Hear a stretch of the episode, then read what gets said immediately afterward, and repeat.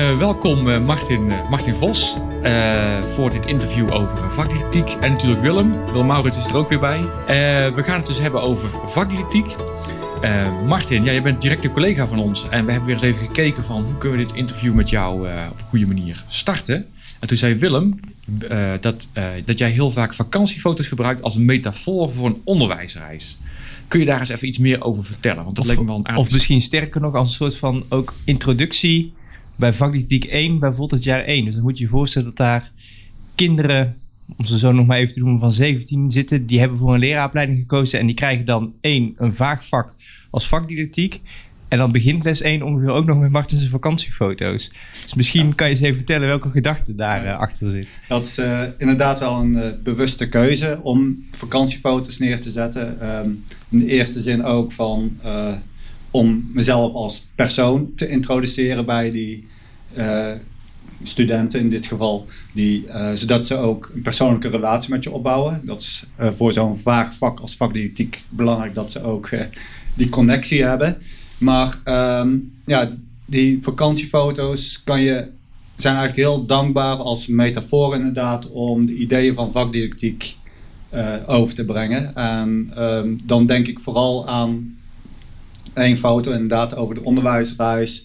Waar ik uh, met mijn toen zevenjarige zoontje een bergtocht aan het lopen was. Waar hij uh, op de kaart aan het kijken is van waar gaan we heen. Maar op de foto zie je ook heel duidelijk waar we vandaan komen. Dus dat zijn echt van die momenten waarin je stilstaat op een moeilijke reis. Vol met uitdagingen. En dan is het juist belangrijk om je bewust te worden van... hé, hey, kijk, daar beneden, 500 meter dieper, ligt onze camping. Daar zijn we vanochtend gestart. We zijn nu drie, vier uur verder. En we zijn daar naar onderweg. En dat uh, motiveert zeg maar, om af en toe ook het grote plaatje te zien. Um, ja, dat vind ik mooi. En dat zit je ook als uh, vakdidacticus, denk ik. Uh, als je die metafoor trekt. De coach van... je begeleidt die leerlingen van een startpunt naar een specifiek leerdoel. Ja, het is dus één van de metaforen. En dat geeft gelijk ook het tekortkoming van een metafoor. Is die speelt bij sommige mensen direct tot de verbeelding uh, gaan erover doordenken en kunnen dan vervolgens allerlei plaatsen. En anderen denken, ja. wat is dit nou weer voor onzin, uh, dwaalspoor. En ik wou, ik wou nog heel eventjes jou wat verder introduceren. Ehm, volgens mij op jouw LinkedIn had je staan lerarenopleider. Nou, dat is ontegenzeggelijk waar. Maar er zit natuurlijk een hele wereld nog achter, want jij bent ook eigenlijk vakdidactisch onderzoeker chemicus. En even om nog een beetje rond te maken, tussendoor heb je natuurlijk ook een aantal jaar in het volgens onderwijs gewerkt als uh, docent. En misschien even een disclaimertje, want ik kan me voorstellen als mensen die aan het luisteren zijn, die denken, oh dit, gaat, dit is gewoon een uur lang, gaat er nu gesproken worden over scheikunde. Maar dat gaan we dus dat gaan we niet doen, want we hebben het over vakdidactiek eigenlijk in brede zin. Maar je hebt natuurlijk wel een bepaald perspectief uh, wat je meebrengt, dus het zal af en toe misschien in de voorbeelden wel te horen zijn. Maar het is niet zo van als je denkt, ja maar ik zit bij, of ik, ik ben docent Duits of ik, ben, ik, ik studeer aan de leraaropleiding uh, aardrijkskunde dat, uh, dat dit niet interessant is of zo. Uh, tenminste, daar gaan we proberen voor te zorgen dat het zeker wel interessant is ook. Um, misschien even eerst dan nu. Eh, we gaan even de inhoud in. We gaan de diepte in, Willem. Vind je dat goed? Ja, dat is altijd goed. Ja. Um, hoewel, we gingen al best diep, maar nu gaan we nog veel dieper. Uh, meteen maar de vraag op tafel. Um, wat is vakdidactiek? Hm. Uh, wat is vakdidactiek is een, um, vind ik persoonlijk een heel moeilijke vraag, want er is nergens een opleiding tot vakdidacticus. Of, uh, dus wat is het? En, uh, we moeten misschien direct nog even vragen, wat is een vakdidacticus dan? Ja, dat gaan we ja, ook nog doen. Okay. Bereid je maar wat Maar vertel eerst maar wat vakdidactiek is. Uh, ja, eerste opmerking. In de Engelse literatuur bestaat de term vakdidactiek niet. Hij bestaat wel in het Nederlands, hij bestaat wel in het Duits, maar... Dus uh, dat, maar, dat geeft al gelijk aan dat het vakdidactiek niet iets hard gedefinieerd is. Ik zie vakdidactiek uh, een beetje in de trend van Schulman. Je hebt enerzijds heb je vakkennis. De andere zijde heb je de kennis van hoe een leerling leert. En vakdidactiek is waar die twee kennisdomeinen bij elkaar komen. En dat komt in jou als persoon, als docent samen. Waarbij je de, ja, je kan het zeggen, de rol van makelaar of boundary crosser wordt ook wel eens gezegd. Waarbij je het dus helpt om die leerlingen uh, kennis te maken, te introduceren in dat vakdomein. En dat is, eh, het maakt eigenlijk niet uit of dat scheikunde is, of Duits, of aardrijkskunde. Eh, je hebt unieke vakdomeinen en je hebt unieke leerlingen en die moet je als, met, door middel van je vakdidactische expertise, moet je die bij elkaar zien te brengen. En hoe, hoe smal is eigenlijk dan die expertise van de vakdidactiek? Want ik kan me voorstellen als het een soort overlap is tussen twee domeinen, dan doe je ook natuurlijk, de, de overlap is meestal minder dan, eh, dan de twee domeinen groot zijn natuurlijk. Dus wat, wat blijft er dan eigenlijk over? Hoe, hoe kan je dan eigenlijk aanwijzen wat echt vakdidactisch is? Ja, dat is, eh, Of dat, is, of eh, niet dat is niet zomaar eh, direct aanwijsbaar. Ehm, waarbij ik eigenlijk ook zou willen zeggen, je hebt niet vakdidactiek scheikunde of vakdidactiek Duits, maar je hebt vakdidactiek ten opzichte van onderdelen van mijn vak scheikunde of ten opzichte van onderdelen van het vak Duits, waarbij het enerzijds om taalvaardigheid, spreekvaardigheid, je hebt allemaal verschillende domeinen in een vak en daar horen andere vakdidactische principes bij. Ehm, dus binnen een vakdidactiek is er ook weer een opsplitsing. Eh, daarin zitten in mijn ogen een aantal vaststaande vakdidactische principes. Nou, die krijg je als het goed is gedurende de opleiding sowieso mee. Ehm, maar vakdidactische kennis, en dan gaan we naar een complexer model van wat vakdidactiek is, die is ook heel erg onderwijscontextafhankelijk en persoonsafhankelijk. En, eh, het maakt nogal veel uit of je met een MBO-leerling, een VMBO-leerling of een VWO-leerling hebt te maken, of een beginnend student aan de leraaropleiding. Ehm, dat bepaalt ook eh contextspecifiek wat je vakdidactiek is. Dus op de ene school kan een aantal vakdidactische principes heel goed werken, en op de andere school absoluut niet werken Omdat het een heel ander type school is. omdat het een ander type Ja, school is, ander type leerling, ander type docent. Dus, eh, en dat is, daar wordt het in mijn ogen ook interessant. Eh, die vaststaande vakdidactische kennis, ja, die is ook een soort van onveranderlijk. Maar eh, dat unieke van die match vinden tussen hoe je bent als docent en de school, eh, daar ontstaan unieke, nieuwe, innovatieve ideeën ook qua vakdidactiek. Ja, en misschien is dit wel een lastige vraag hoor.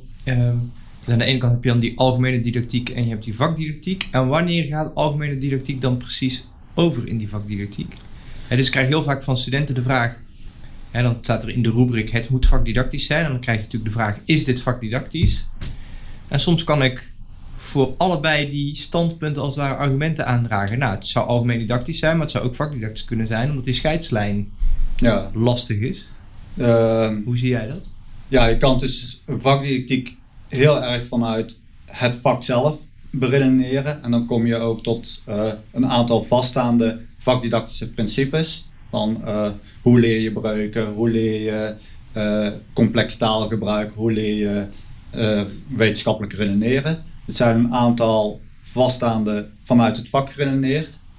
Als je vanuit de leerlingkant gaat redeneren, begin je in mijn ogen vanuit de algemene didactiek. Ehm, wat is de, het motief voor de leerling om dat vak te gaan leren?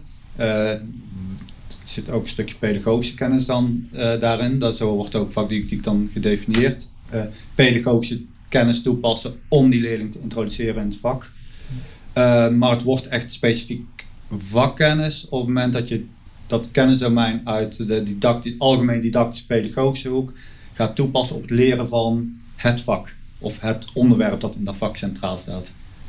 En ja, dan is het in mijn ogen echt specifiek vakdidactiek. Ja, dus dan zou je eigenlijk ook tegen die student die dan die vraag stelt, is het vakdidactiek, zou je eigenlijk, zouden zij ook een verantwoording moeten geven dat het ook in die context ehm, zijn toepassing vindt, als het ware.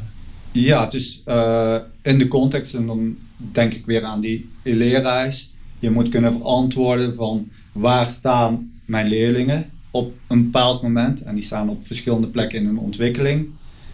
Wat is het grote leerdoel waar we naartoe werken? En wat is een stap die iedere leerling, iedere individuele leerling op dat moment kan zetten om naar dat grote doel te gaan? Maar dat klinkt natuurlijk nog steeds wel heel ook intuïtief of zo van die leraar? En waar komt dan, ik moet zeggen, de wetenschappelijke kennisbasis als het ware om de hoek kijken? Want wij zeggen hier natuurlijk ook onderbouw het met bronnen. Hoe verhoudt zich dat daar dan toe? Want als je leerlingen hebt op verschillende punten in die reis richting dat leerdoel staan en jij moet inschatten wat er nodig is. Wat ik ehm beginnende docenten veel zie doen, is heel erg vastklampen aan die vakkennis. En eh, je ziet eigenlijk beginnende studenten ook nog in die reis om zelf het vak te leren doorgronden te, en daarin te kunnen navigeren. En als ik dat dan vergelijk met ervaren docenten die weten hoe hun vakstructuur in elkaar zit en die kunnen en hebben bepaalde didactische ervaringen. Dit werkte toen wel, dit werkte toen niet. En die kunnen eh, flexibel, wendbaar ermee spelen. Dus een ervaren vakdidactisch geschoolde docent kan heel erg flexibel inspelen op die leerbehoeften van die leerling. En weten van, oh, als ik nu dit onderwerp of deze inhoud introduceer, dan slaat het bij die leerling niet aan. Of als ik het net op een andere manier doe, dan maak ik wel een kans. Ehm, Oké, nou, nou moeten we het weer concreter gaan maken volgens mij. Dus we hebben nu de diepgang hebben we bereikt. Eh, kan je daar eens een voorbeeld van geven? Dus hoe herken ik nou... Ik, kijk, ik denk dat jij als scheikundocent, als je in een les gaat kijken bij een collega... eh, in het VO of in het mbo of eh, in de leraaropleiding... dan herken jij expertise. Wat onderscheidt nou vakdidactisch een, een expert-docent van een beginner? Nou, wij, eh, een begin, wij leiden die beginnende docent echt eh, op om houvast te zoeken, bijvoorbeeld in een lesvoorbereidingsformulier. Nou, een expert docent zal niet expliciet meer een lesvoorbereidingsformulier hebben, maar die heeft wel vooraf een lesplan. En Oké, dus die zet, het, die zet zijn voorbereiding niet op papier... maar dat heeft hij in zijn hoofd dan of zo? hij heeft in zijn hoofd van dit is het doel dat ik deze les wil bereiken en daar kan ik deze en deze activiteiten toe inzetten. En ehm, het onderscheid tussen een beginnende docent en een ervaren docent zit erin dat die ervaren docent gedurende zijn les plotseling een totaal ander pad kan behandelen, omdat hij merkt dat de leerlingen met een gezicht binnenkomen of eh, niet aangehaakt zijn en denkt van, oh, ik was dit qua lesactiviteit van plan, maar dat gaat niet werken. Gewoon, en dat is deels die intuïtie. Eh, Wendbaarheid eigenlijk ook. Hm? Wendbaarheid. Wen- ja, dus het gaat over die wendbare inzetten van vakdidactische principes. Ehm, of inderdaad bij een check-in van de les constateren van oh, ze hebben toch nog net niet dat begrip. En een eh, beginnende docent zal je toch vaker zien dat hij zich vasthoudt aan het plan. Dat is zijn houvast, doorgaat. Hm. En heel de les wel ergens dat onderbuikgevoel hebben van dit werkt niet maar niet in staat zijn om daar wendbaar op in te spelen. Ik kan me voorstellen dat, dat als, je, als je veel meer vakkennis en ervaring hebt, dat je dat makkelijker doet. Maar zijn er ook niet gewoon beginners die heel, heel goed zijn in improviseren, die heel veel feeling hebben voor zo'n groep en gewoon hun, zeg maar, hun plannen ook kunnen omgooien? Kan het ook niet bij beginners voorkomen?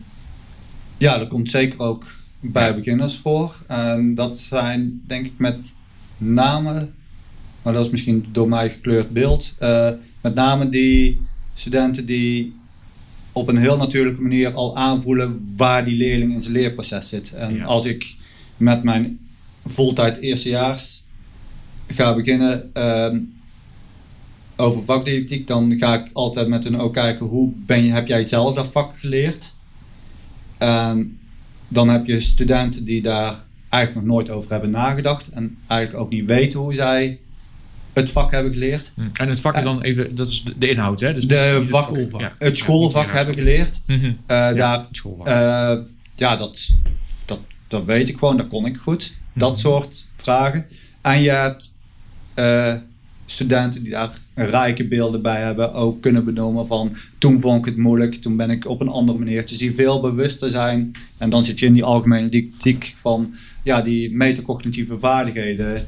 Ehm, die kunnen veel specifieker benoemen hoe zij hebben geleerd. Mhm.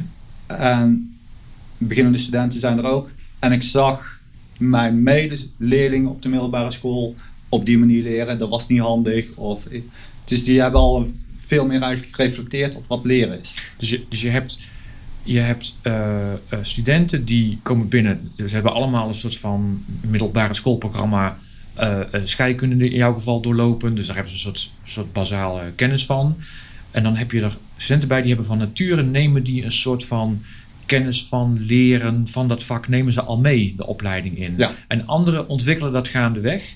En uiteindelijk komen ze allemaal, de expertdocenten zeg maar, hebben dat allemaal. Die hebben allemaal die, die kennis van, eh, zeg maar, eh, van het vak en van leerlingen en kunnen daar dus heel flexibel mee omgaan. Ja, ik vind het wat ver gaan dat expertdocenten dat allemaal hebben. Maar een, eh, een docent die bezig is continu met zijn ontwikkeling, is in die zin ook steeds aan het reflecteren, terug aan het kijken. Wat was het effect van eh, hoe ik dit vandaag heb aangepakt? Waarom sloeg ik dat niet aan bij die leerling en waarom ging die andere leerling wel aan de gang? Eh, je hebt natuurlijk ook ervaren docenten die eh, jaar in jaar uit dezelfde jaarplanner hebben en paragraaf na paragraaf de les opwerken. Hmm. En ja, dat, daar heb ik wel een mening over. Oké. Maar eigenlijk, Rutger, zeg je dus ook, als ik jou zo, hè, dat jouw Ja. vraag triggerde mij, omdat je eigenlijk ook een soort standpunt inneemt dat iedereen het kan leren. Of was dat niet jouw intentie? Eh, nee, ik ben op zoek naar eh, kenmerken van hele goede docenten en hoe je die vakdidactisch herkent.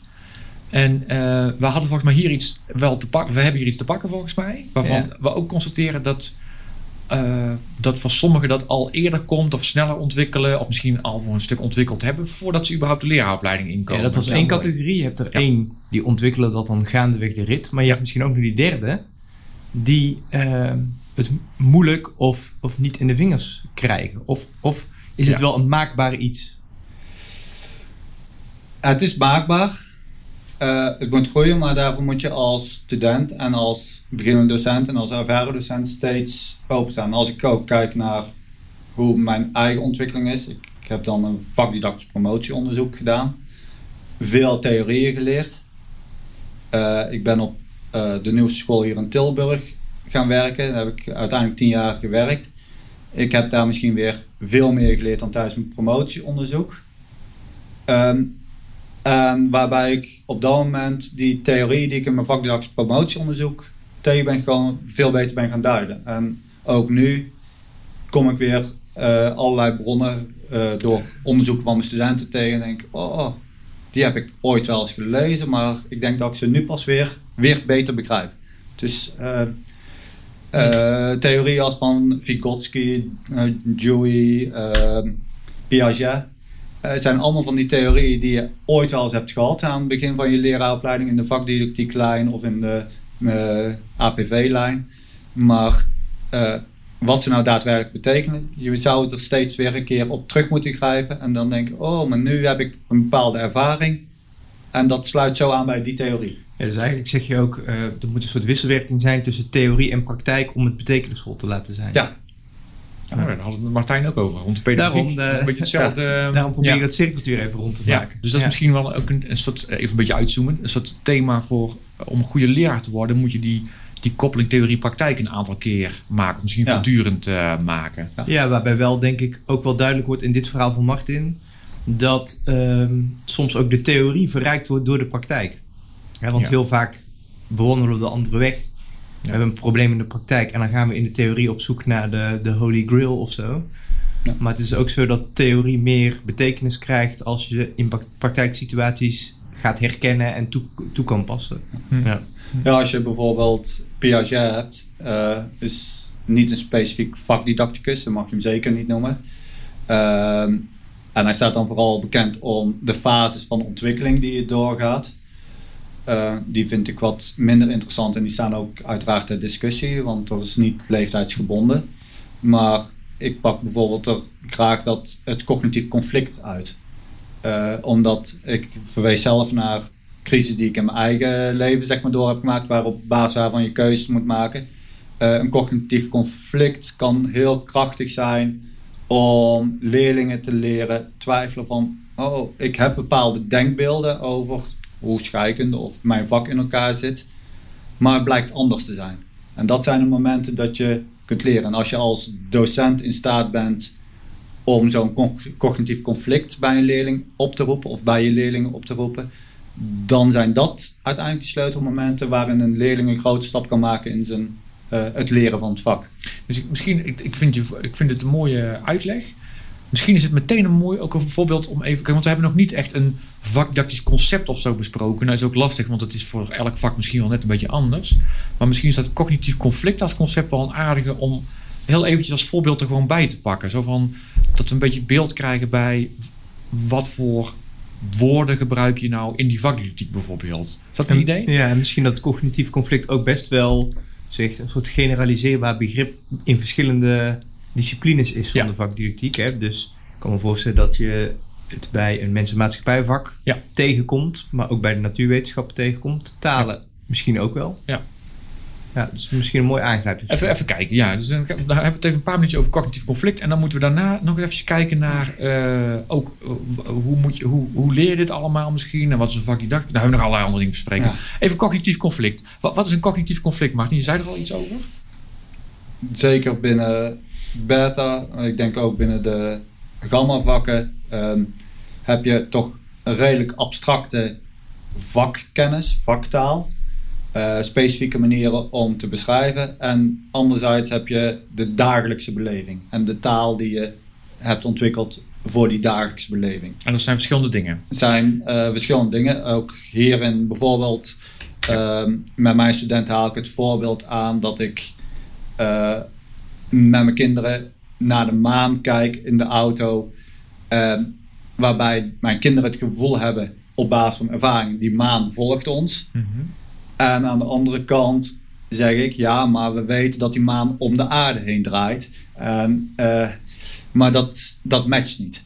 En dat is eigenlijk dat cognitief conflict van, ja, maar ik zie toch dat de maan ons volgt, want toen net waren we thuis en nu zijn we bij opa en oma. En die maan staat nog steeds ten opzichte van ons op dezelfde plek.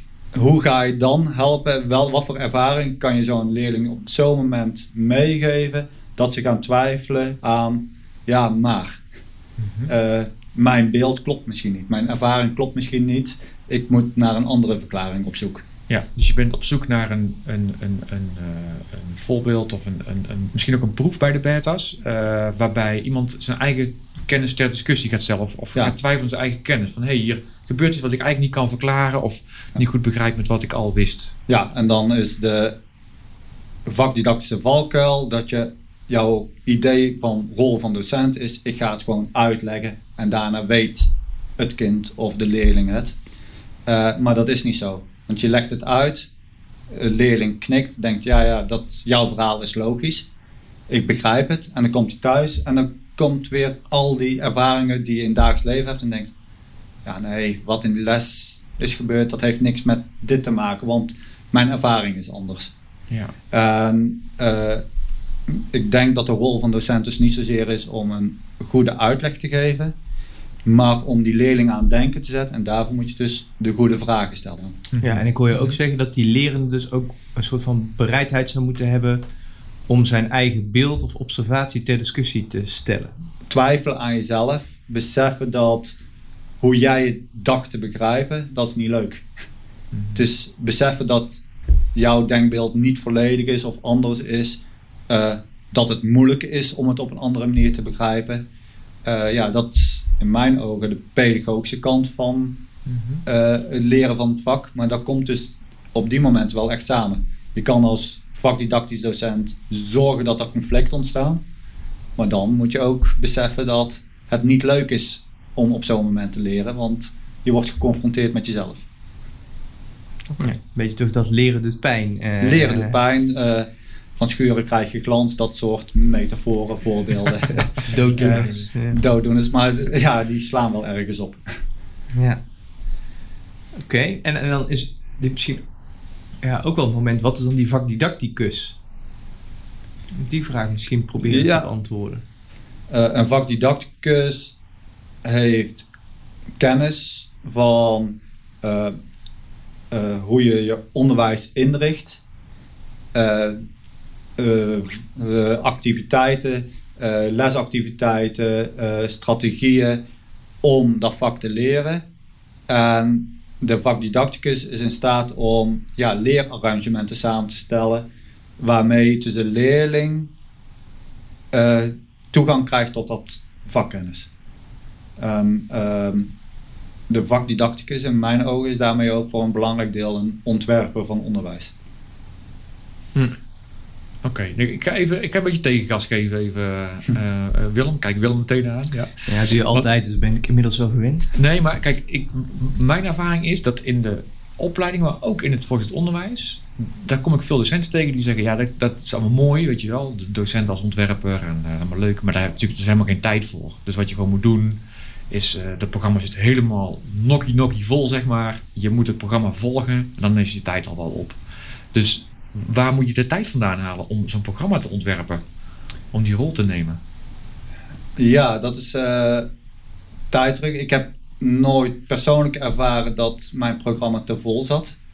Eh, dat gaat er ook om dat je de kernen van je vak kent en prioriteit weet te stellen. Dit is eh, een subconcept of een klein begrip dat dienend is in het grote geheel. Dus je moet een overzicht over je totale vak hebben. En dan, dat zijn de piketpaaltjes waar je zeker langs moet. En de rest eh, komt gedurende de reis wel voorbij. Maar dat kan op verschillende momenten plaatsvinden. Dus je moet overzicht over je vak hebben. Eh, en dat ontwerpen, ja, dus eh, als je echt vasthoudt aan je lesboek, volledig het lesboek, dan vergeet je eigenlijk heel dat leerlingperspectief. Want dan ga je van paragraaf naar paragraaf. En je constateert misschien wel of je ziet wel dat leerling een bepaald concept of paragraaf niet afdoende begrepen is. Maar ja, het volgende paragraaf staat op de planning. En dan ga je maar door. En die leerling blijft, gaat steeds verder achterlopen op het programma. En dan eh, moet je op een gegeven moment terugschakelen. En dat kost ook tijd. En op het moment dat jij eh, ja, die wendbaarheid toe kunt passen en je lessen daarop kunt aanpassen. En dan eh, het ene moment wat meer tijd aan een onderwerp besteden en daar een ander type leer- leeractiviteit of een extra leeractiviteit op inzet. Eh, dat zorgt weer dat je later in het programma echt kunt versnellen. Dus e- eigenlijk, even nog terug naar dat stukje van daar straks. Wat is, hoe herken je goed vakdidacticus? Misschien is dit ook iets. Dus dan ben je dus in staat om, laten we zeggen, accenten te leggen in zo'n programma. Te selecteren misschien ook. Dingen om te gooien. Ook in het curriculum. Dus niet alleen op een soort lesniveau van de leerlingen komen ongemotiveerd binnen. Ik moet iets of zo. Maar ook gewoon op een soort hoger niveau. Eh, ik ken mijn vak goed, ik ken mijn leerlingen, dus ik weet nu, ik moet misschien iets meer van dit doen en iets minder van dat in het programma. Dat zou ook een kenmerk van een vakdidacticus dan kunnen zijn, of van, van Ja, vakdidactisch bekwaam docent. Zou je kunnen Ja, ik laat eh, mijn masterstudenten bijvoorbeeld een onderzoek doen naar misconcepten die Mhm. leerlingen in de bovenbouw hebben. En die zitten dan in dat eh, ja, hoger niveau eh, begrippen die in de bovenbouw aan de orde komen. Mhm. En als ze dan gaan analyseren waar dat misconcept vandaan komt, komen ze 9 van de 10 keer echt bij een misconcept dat eigenlijk ze altijd al constateerden in de onderbouw, maar waar ze voorbij zijn gestapt. Van Mhm. oké, dat onderwerp is voorbij. eh volgende paragraaf is aan de beurt. Maar het blijkt dus dat ze drie jaar later, op het moment dat die leerlingen in de bovenbouw zitten, nog steeds last hebben. En dus geen tempo kunnen ontwikkelen in die bovenbouw, omdat dat basisbegrip in de onderbouw niet goed is geland. Mhm. En dus lijkt het alsof je, om je lessen goed te ontwerpen en te vertragen ook in die onderbouw, dat dat veel tijd kost en dat je geen eh, tijd hebt om je programma af te maken. Maar je moet het wat dat betreft ook in een totale leerlijn beschouwen. En dan eh, een, een goed vakdidacticus overziet de hele leerlijnen, niet alleen maar de leerlijnen in een hoofdstuk, een paragraaf of in een leerjaar. Maar ook beseffen dat die vertraging dan wel elders optreedt in de ontwikkeling van het kind. Ja, en ik, ik hoorde je ook nog een soort uitspraak doen over de, de rol of functie van het schoolboek in dit eh, geheel. Want eigenlijk, als ik het een beetje samen zou vatten, zou jij zeggen: een schoolboek is hoe het kan, maar niet hoe het moet. Ja, het is. eh, ik heb nooit echt met schoolboeken lesgegeven, maar ik had wel schoolboeken tot mijn beschikking. Maar dan als houvast, leidraad, eh, als naslagwerk. Ehm, ehm, daaromheen ja, er zitten vragen in een schoolboek, er zit, staat theorie beschreven in een schoolboek. Dat zijn elementen die je kunt inzetten. Maar je gaat ook vervolgens kijken, maar hoe ziet mijn leeractiviteit in de les en mijn leeractieve, leeractiviteiten buiten de les eruit. Dus wat kan mijn leerling doen om die vakkennis eigen te maken? Ja, maar trekt die, trekt die docent dan niet een te grote broek aan? Want je zou toch ook kunnen zeggen, er hebben heel veel slimme mensen nagedacht over eh, dat schoolboek. Mhm. Eh, het beste wat je kan doen, een beetje de, ook een beetje evidence-based benadering, hè? als, als zo'n schoolboek echt op theorieën als het ware vorm is gegeven. Volg nou maar gewoon dat schoolboek, want eh, dat is het beste wat je kan doen. En dat zou, ik zeg zeker voor een beginnende docent, zou ik zeggen, neem ook dat schoolboek als basis. Maar kijk dus heel goed naar je leerling en kijk in welke mate je leerling mee is met het schoolboek. En kijk vervolgens wat er aan toegevoegd moet worden om tot leren te komen. En dan kom je in het ontwerpen van leerarrangementen, waar het schoolboek een onderdeel van is. De leerling is daar onderdeel van. Als docent heb je daar een rol in. En daar moet een effectieve interactie ontstaan om te leren. Ik, ik val me ook op in de manier waarop jij het woord ontwerpen gebruikt, dat het dan misschien niet gaat over het schrijven van een nieuwe methode, zeg maar, die jij beter vindt dan wat er al is, maar veel meer over keuzes maken, balanceren, accenten leggen, uh, dingen samenvoegen, zeg maar, uh, die misschien nog niet uh, samen waren ja. in, in leerstof. Ja, ontwerpen is bewust keuzes maken hmm. om die vakkennis, die, de leerdoelen die je wil bereiken en de leerling bij elkaar te brengen. Dat is in mijn ogen ontwerpen. Dat gebeurt deels intuïtief in de les, omdat je op dat moment aanvoelt. Achteraf of vooraf moet je dat kunnen beargumenteren. Mm -hmm. Mm Dus ook, maar ook achteraf. Dus dan was het misschien een soort keuze in het moment, waar je achteraf kan zeggen. Ja, je wordt gedwongen tot het maken van keuzes omdat je zaken constateert. Dan kan je gewoon doorgaan met dit was mijn plan. Maar je moet in, zo, in het moment kunnen besluiten van dit gaat niet werken. Dat zonde van deze lestijd. Ik ga het net anders aanvliegen. Maar dan moet je achteraf kunnen terugkijken van waarom maakte ik die beslissing op dat moment. En was dat de juiste beslissing. Ja. ja. Over dat ontwerpen gesproken. Hè? Jij ehm, uh, zeggen, parkeert je soms ook in situaties waarin je ook in ieder geval invloed hebt op uh, landelijke onderwijsontwikkelingen. En ik zie dat ook een beetje bij de rol van de onderwijsontwerper, hè? dus dat je je daartegen aan bemoeit.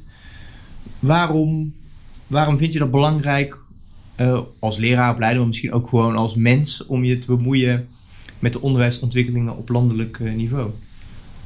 Uh, ja, zoals ik eigenlijk zeg, docent moet overzicht hebben over de leerlijn en welke doelen er zijn, vind ik als lerarenopleider, uh, als docentenpopulatie, dus als beroepsgroep, vind ik belangrijk dat je weet waarom we die opleiding verzorgen. En dat dat ook aansluit bij de behoeften van huidige tijd. Als je kijkt naar het debat in de maatschappij over uh, zaken die daar spelen, dan moet het onderwijs vaak oplossen. En dan krijg je er weer iets bij als onderwijs. Uh, een extra leerdoel, uh, wat je opgelegd krijgt. En ik denk dat we juist als beroepsgroep van docenten zelf ook in staat moeten zijn te zeggen: wat is nou belangrijk? Wat sluit aan bij de ontwikkeling van leerlingen? Wat is onze ervaring? Wat zijn realistische doelen? En wat zijn belangrijke doelen? En zit er in het huidige onderwijsaanbod misschien ook iets wat misschien niet zo heel relevant meer is? Ja, dus ook, ook weer keuzes maken, maar dan niet in de les op een soort van microniveau. Ja. Maar echt op, op het hoogste niveau van een soort landelijk curriculum, daar moeten ook didactische keuzes Daar moeten, ja, dat is gevaarlijk om te zeggen. Daar moeten didactische keuzes gemaakt worden. Er moeten inhoudelijke keuzes gemaakt worden die uh, vervolgens door docenten uh, didactisch vertaald kunnen worden. Want ja. dat, wat ik al eerder zei, didactiek is heel, ook heel erg contextafhankelijk. Dus je kan vanuit overheid landelijk niet opleggen wat een bepaalde didactische aanpak moet zijn. Nee, maar ik, ik snap Willem wel, denk ik. In de zin dat, de, zoals we het nu over gesproken hebben, de, de, de vakdidactisch bekwame docent help je niet door een dicht, dicht, inhoudelijk dichtgetimmerd programma uh, te geven. Mm -hmm. Want dan kan hij niet meer ontwerpen. Als je zegt, uh, uh, week 1 moet je dit behandelen, week 2 moet je dat behandelen. En dan de derde uur van week 3, dan moet er dit op de agenda staan, zeg maar. eh, dan, dan, dan beknot je die docent. Eh, Ja. Misschien dat sommige docenten daarmee geholpen zijn, maar dat zijn niet die, de meest bekwame docenten, Ja. hebben daar vooral last van dan misschien. Maar als je dan gaat kijken wat er op landelijk niveau vast ligt ten aanzien van bijvoorbeeld de onderbouw in Mhm. kerndoelen, dan moet er maar heel weinig. Ja. Dat zijn eh, voor mijn domein, er zijn überhaupt geen kerndoelen op mijn vak scheikunde. Er zijn kerndoelen op het domein mens en natuur. Eh, dat zijn er maar acht grote, veelomvattende kerndoelen. En als ik naar, met veel docenten of studenten in gesprek ben, eigenlijk kan niemand opnoemen wat die kerndoelen zijn.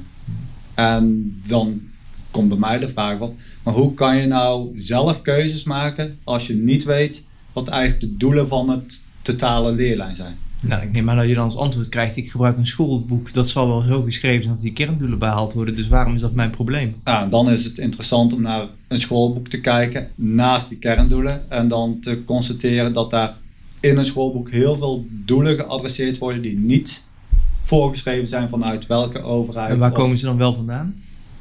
eh, Oh, vanuit persoonlijke opvattingen van de lesmethodeschrijver. Eh lesmethodeschrijvers zijn vaak ervaren docenten geweest die ehm, nou, een beetje gechargeerd gezegd hun eigen stokpaardjes hebben. Zaken ook belangrijk vinden vanuit dat persoonlijke motief. En dat ligt vastgelegd in, eh, in een lesmethode. En als docent heb je eigen motieven, je eigen behoeften van leerlingen, eigen actualiteiten die spelen. En die, je mag dus echt delen vervangen. En ehm, toen net had het over waarom je het belangrijk vindt om, om te participeren in landelijke ontwikkelingen. Zit daar ook nog voor jou een soort dimensie in dat je ook een soort rolmodel wil zijn voor die aankomende leraren? Om ook te Ja. laten zien welke invloed ze zouden kunnen hebben in ehm, Ja, bijvoorbeeld eh, syllabuscommissies. Ja, is eh, zowel naar bachelor als masterstudenten maak ik ook actief zichtbaar wat ik in zo'n landelijk debat zichtbaar maak. Ik zeg niet dat mijn studenten zich daarmee moeten bemoeien, maar eh, ik, gekscherend zeg ik ook van ja, die kerndoelen, ik ben in curriculum.nu actief geweest. Eh die toekomstige kerndoelen, die zijn ook maar door mij verzonnen. Hmm. Je mag best wel met mij in discussie, nou dat is ook die balans, in gesprek gaan. En besef later ook van, er zijn ook maar personen geweest die op dat moment de doelen vast hebben gelegd. Hmm. En over een x aantal jaar veranderen die weer. En dan is er een nieuwe club mensen die dat doet. Misschien ben je tegen die tijd een ervaren docent. Dan kan je daar ook mee Hmm. invloed op hebben. Eh, even nog naar dat eh, eh, een beetje een zijstapje, maar het gaat hier wel over volgens mij. Ehm, kijk, voor de, de, voordat het programma wat we nu hebben in die onderbouw met, eh, met die, eh, ik geloof acht kerndoelen voor het leergebied. Ik geloof in totaal 58 kerndoelen, als ik het even goed... Volgens mij minder. eh, ik weet het absolute aantal niet. Volgens mij, Ja. ja. ik, ik dacht 58, nou goed, dat kunnen, kunnen we nog uit. nazoeken. Kan je nazoeken in de wettekst. Eh, maar daarvoor hadden we de basisvorming. Dat was tot 2006 of zo, geloof ik. En in die tijd waren er 288 kerndoelen. Waarvan. Dat getal ken je dan opeens wel. Ja, die, die- ja, maar 58 klopt volgens mij ook hoor. Maar dan gaan we nog, Eh, gaan we oké. nazoeken. Gaan we nazoeken. Gaan we nog omweg. 288. 288 kerndoelen basisvorming. En die gingen volgens mij terug naar 58. En het idee was, dan geef je die scholen eigenlijk veel meer ruimte om het onderwijs te bieden wat, waarvan zij denken dat is goed onderwijs. En in heel veel gevallen denk ik dat je in die tijd, in de tussentijd, op, op een aantal scholen heb je bijvoorbeeld de methodes zijn niet echt heel erg veranderd. Dus die gaan misschien nog steeds een beetje uit van die 288. Hè? Dus er zitten Mhm. tradities ook in. Uh, maar je zei net ook al, in, die, in het systeem wat we nu hebben, zit dus zit heel veel ruimte. Waarom dan curriculum.nu? Want je zou kunnen zeggen, ja kijk, als we daar toch zo'n beetje alle kanten mee op kunnen met die, eh, met die eh, kerndoelen die we nu hebben. Nou, waarom, waarom moet er dan een nieuw curriculum gemaakt worden? Of, eh, gebruik eerst eens de kerndoelen dan waarvoor ze eigenlijk bedoeld zouden zijn. Ja, Ja, en dat is eh, de stap voor docenten. En dan is het over het ontwerpen. Mhm. Je moet als docent nog best heel veel beslissingen maken om die kerndoelen concreet tot leerdoelen te eh, vertalen. Nou, en ehm, eigenlijk als je kijkt naar de kerndoelen, zijn ze niet bepaald smart geformuleerd. Ehm, en wordt dat dus ook niet op geïnspecteerd, want eh, ja, in aanraking geweest zijn, ja, dat ben je nogal snel. Eh, dus kan je een vinkje zetten en daarmee is een instituut als een schoolinspectie klaar. Voldoe je aan de Mhm. kerndoelen. Mhm. Ehm, dus ze zijn niet richtinggevend genoeg. Ehm, dus dan ga je inperken. Ja, dus zou je zeggen, dan beknop je de ruimte voor de docent om zijn eigen keuzes te maken. Maar op het moment dat het speelveld scherper staat, is het ook duidelijker eh, waar je je keuzes kunt maken. Dus er komt nu een betere balans, zou je kunnen zeggen. We, we hadden de basisvorming en toen was het behoorlijk dichtgetimmerd, is mijn beleving. We hebben nu een heel open systeem. We gaan toen naar een systeem waarin een balans komt, waarbij die, die, die doelen misschien wat meer sturend zijn wel. Omdat we ook als maatschappij wel idee hebben over wat we willen dat leerlingen leren. En dat is nu nog, dat is nu te vaag of zo met deze is kern. eh, nu te algemeen, je kan echt alle Mhm. kanten uit. En, ehm, absolute keuzevrijheid is ook geen keuzevrijheid. Want dan heb je, als je voor een schap staat met duizend producten, dan weet je niet meer wat je moet kiezen. Hmm. Ga je nu op de huizenmarkt, dan eh, kies je heel snel een huis, want anders is die weg. Ehm, Ja, het is eh, ergens die balans vinden. Ja. Van, eh, ja, het menu kan ook te rijk zijn. Ja, oké. Ehm, dus daar is het continu die balans in zoeken. Ehm, en de ruimte zit er ook in dat die kerndoelen zo geformuleerd moeten zijn dat ze niet te veel die didactische keuze beïnvloeden. Mhm. Dus dat je dat naar persoonlijke smaak, naar behoefte van het vak, eh, contextafhankelijk van je schoolpraktijk, met kennis van jouw leerlingen. Wat hebben jouw leerlingen nodig? Dat je vanuit die kerndoelen specifiek keuze kunt maken van en hoe gaan mijn leerlingen dit nou het best leren? Mhm. Ja, nou, nou triggert mij al heel de tijd, of in mijn hoofd zit al heel de tijd van, ja, maar de keuze wat je onderwijst is volgens mij ook een didactische keuze. Dus eigenlijk de keuzes die zo'n curriculumcommissie maakt, wat, wat gaan we wel in het programma Ja. opnemen en wat niet, gaat al over wat jij blijkbaar belangrijk vindt in jouw schoolvak. Oké, dus we hebben het nu toe hebben we het er vooral over gehad van Over hoe je onderwijst. Ja. Ja. En je zegt nu, maar ook de inhoud, dus wat je precies bespreekt, eh, of wat je, wat je behandelt in je klas, is een didactische keuze. ja, want je behandelt ook heel veel niet over een schoolvak of over, over een domein. En waarom dat dan niet? Ja. Daar, daar zit natuurlijk ook een argumentatie redenatie. Ja, en dan, eh, dan ga je ook uit van met welk doel geef jij eigenlijk onderwijs. Het, eh, ja, dan denk ik gelijk aan de Golden Circle, eh, het why, how en wat. En dat is ook weer schoolafhankelijk. Je hebt scholen met een visie. In heel veel schoolvisie staat de leerling staat centraal, maar wat dat precies betekent. eh, er zijn scholen die expliciet uitspreken: wij leiden op voor eh, zo hoog mogelijk diploma eh, met zo hoog mogelijke score. Er zijn scholen die zich echt uitspreken voor wij le- leiden op tot een meer, denk aan een democratische school bijvoorbeeld, tot sterke burgers. Daarmee bepaalt de school en schoolteam eigenlijk ook wat je met die leerdoelen wilt bereiken en welke nadruk je legt. Mhm. En gaat het dan echt over, wij vinden, wij staan als school er echt voor dat mijn leerlingen kennis hebben, die, eh, waarmee ze eh, een duidelijke kennisstructuur opbouwen, of wij leiden leerlingen op met een eh, meer maatschappelijk eh, Mhm. En waarbij dan, en dan eh, kijk even naar mijn eigen vak scheikunde, Mhm. dus leid je op om leerlingen echt in dat beter domein in scheikunde gerelateerde studies te krijgen. Dat kan een legitiem doel zijn. Maar je kan als school ook een visie hebben van wij willen echt zorgen dat alle leerlingen scheikunde leren.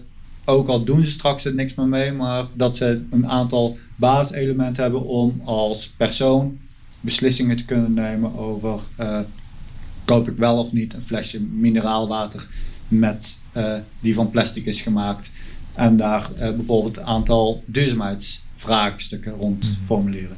Ja. Behandel je dezelfde onderwerpen, wat is plastic, Mhm. maar doe je dat vanuit een duurzaamheidsperspectief of doe je dat vanuit meer een kennisgeredeneerde structuur? Ja, dus eigenlijk kan je ook wel zeggen dat die vakdidactische disciplines niet puur instrumenteel zijn. Hè? Dus hoe, hoe geef ik dan binnen dat onderwerp les?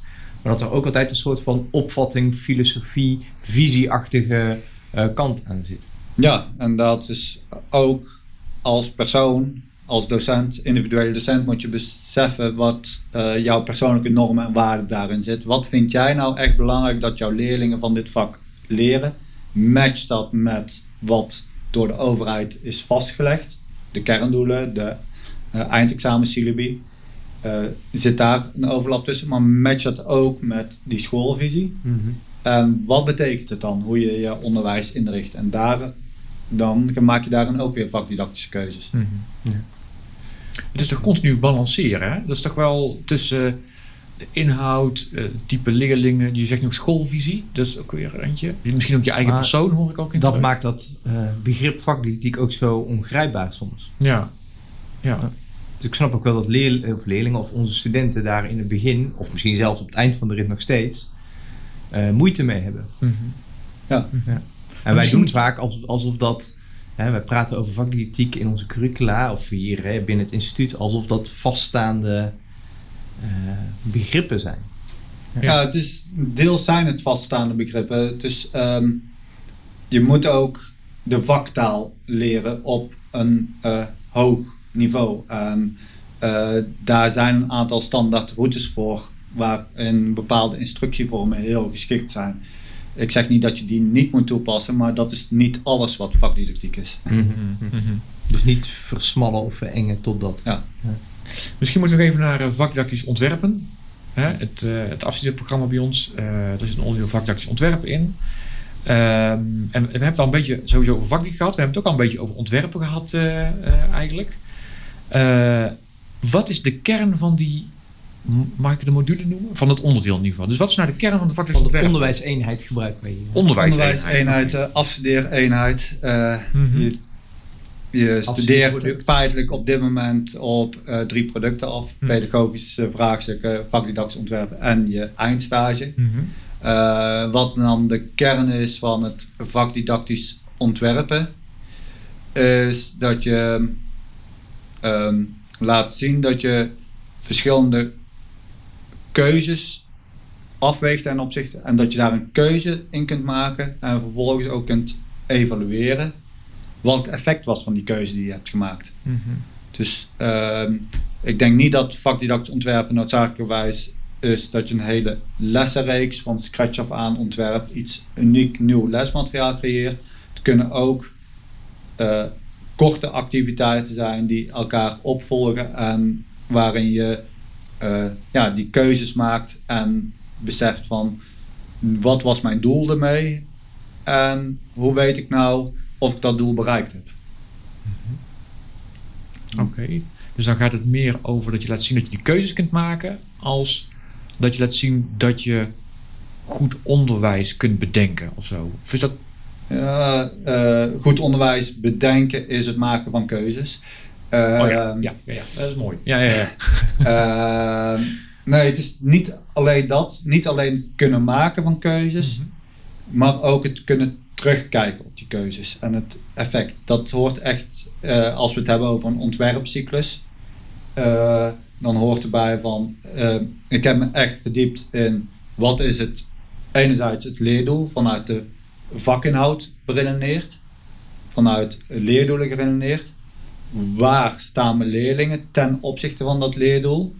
En wat is dan een logische activiteit om de leerling van waar hij nu staat te brengen, dichterbij te brengen ten opzichte van het leerdoel. Oké. Okay. En dan ben je, en dan denk ik heel snel aan een begrip als constructive alignment, mm -hmm. waarbij je uh, van John Biggs uit mijn hoofd, uh, waarbij het is een heel simpel model feitelijk van uh, je formuleert heel scherp je leerdoelen, je weet wat je wilt bereiken, uh, je denkt na over hoe ga ik dat toetsen. Toetsen in de brede zin van het woord. Het hoeft niet per se een paper-pencil test te zijn, maar het kan ook zijn uh, observeerbaar gedrag. Uh, dus je hebt je leerdoelen. Wat is een manier om inzicht te krijgen of leerlingen dat doel bereikt hebben? En wat zijn nou aansluitende activiteiten waarmee leerlingen zich kunnen voorbereiden op die toetsvorm? Mm -hmm. En dan ben je aan het didactisch ontwerpen. Mm -hmm. Mm -hmm. Dat is best. Dan vragen we nogal wat van studenten eigenlijk, als ik er zo. Uh... Ja, en, en wat de vraag inderdaad wat van studenten. En in die afstudeerfase zou dan toch ook onderzoek gedaan moeten worden. Waar is het onderzoek dan in dit, in dit Ja. geheel? Misschien vragen we dan nog wel meer van studenten. Nou, het onderzoeken zit erin, in dat evalueren van, ik heb een keuze gemaakt, ik heb een activiteit ingezet en je evalueert wat het effect van die activiteit is. En eh, dan zit je enerzijds aan de belevingskant van leerlingen. Eh, hoe hebben leerlingen dit meegemaakt? Eh, maar ook aan de vakinhoudelijke kant van, helpt het nou leerlingen om een stapje te maken in hun vakenontwikkeling? Ja. Maar ik hoor je dus heel duidelijk zeggen, het is vakdidactisch ontwerpen, waarbij het ontwerpen centraal staat. En het is niet vakdidactisch onderzoek, waarbij het onderzoek centraal staat. Nee, als ik echt kijk naar wat de meerwaarde van onderzoek en het beelden die bij onderzoek heersen, dan gaat het om nieuwe inzichten opdoen voor het totale werkveld. En het gaat bij vakdidactisch ontwerpen vooral vanuit die kennisbasis die uit onderzoek is ontstaan, die toepasbaar maken in jouw eigen onderwijspraktijk.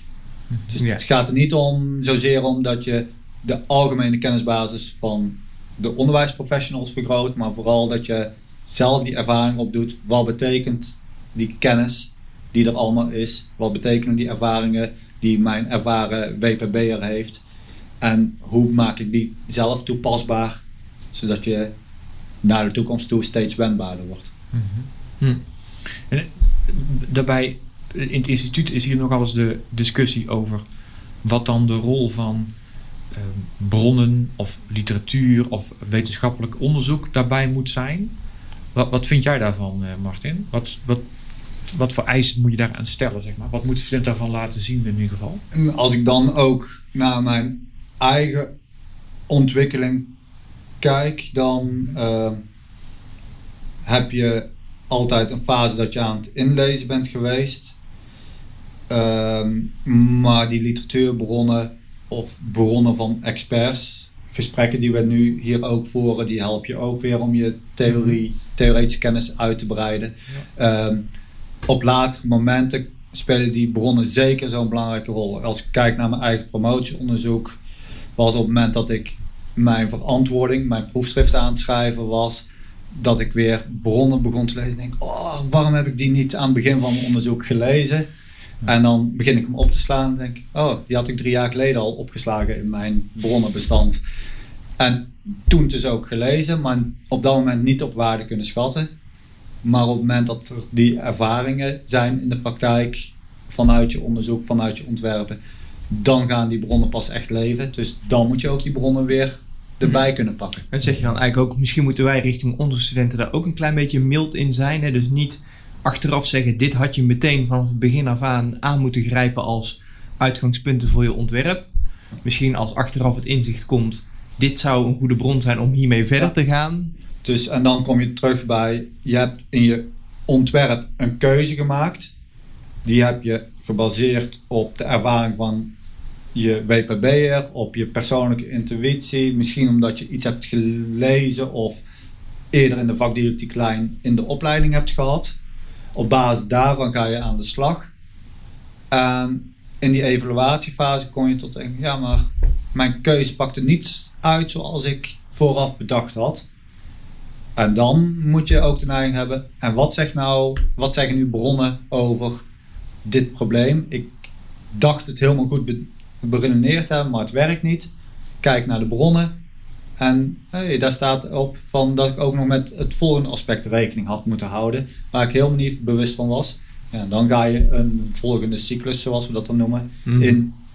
En dan pas je dat inzicht toe in een volgende Ja, dan, ontworpen onderwijsactiviteit. dan is het dus niet alleen maar een, eh, een goed nieuws show. Hoe bedoel je?